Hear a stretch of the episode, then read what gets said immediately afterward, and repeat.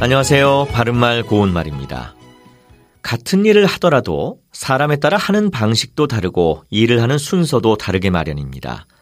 그런데 전체적인 윤곽을 잘 잡고 일의 순서를 잘 정해서 한다면 더 효율적으로 일을 해낼 수 있겠지요.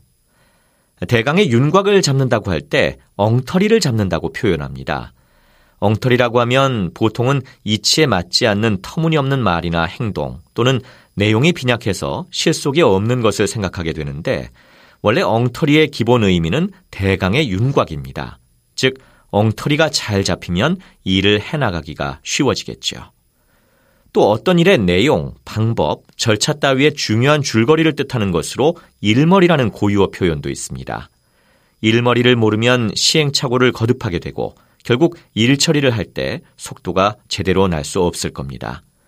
이렇게 엉터리를 잘 잡고 일머리를 잘 파악해서 하면 다른 사람들로부터 능력이 있다는 좋은 평가를 받을 수 있을 겁니다.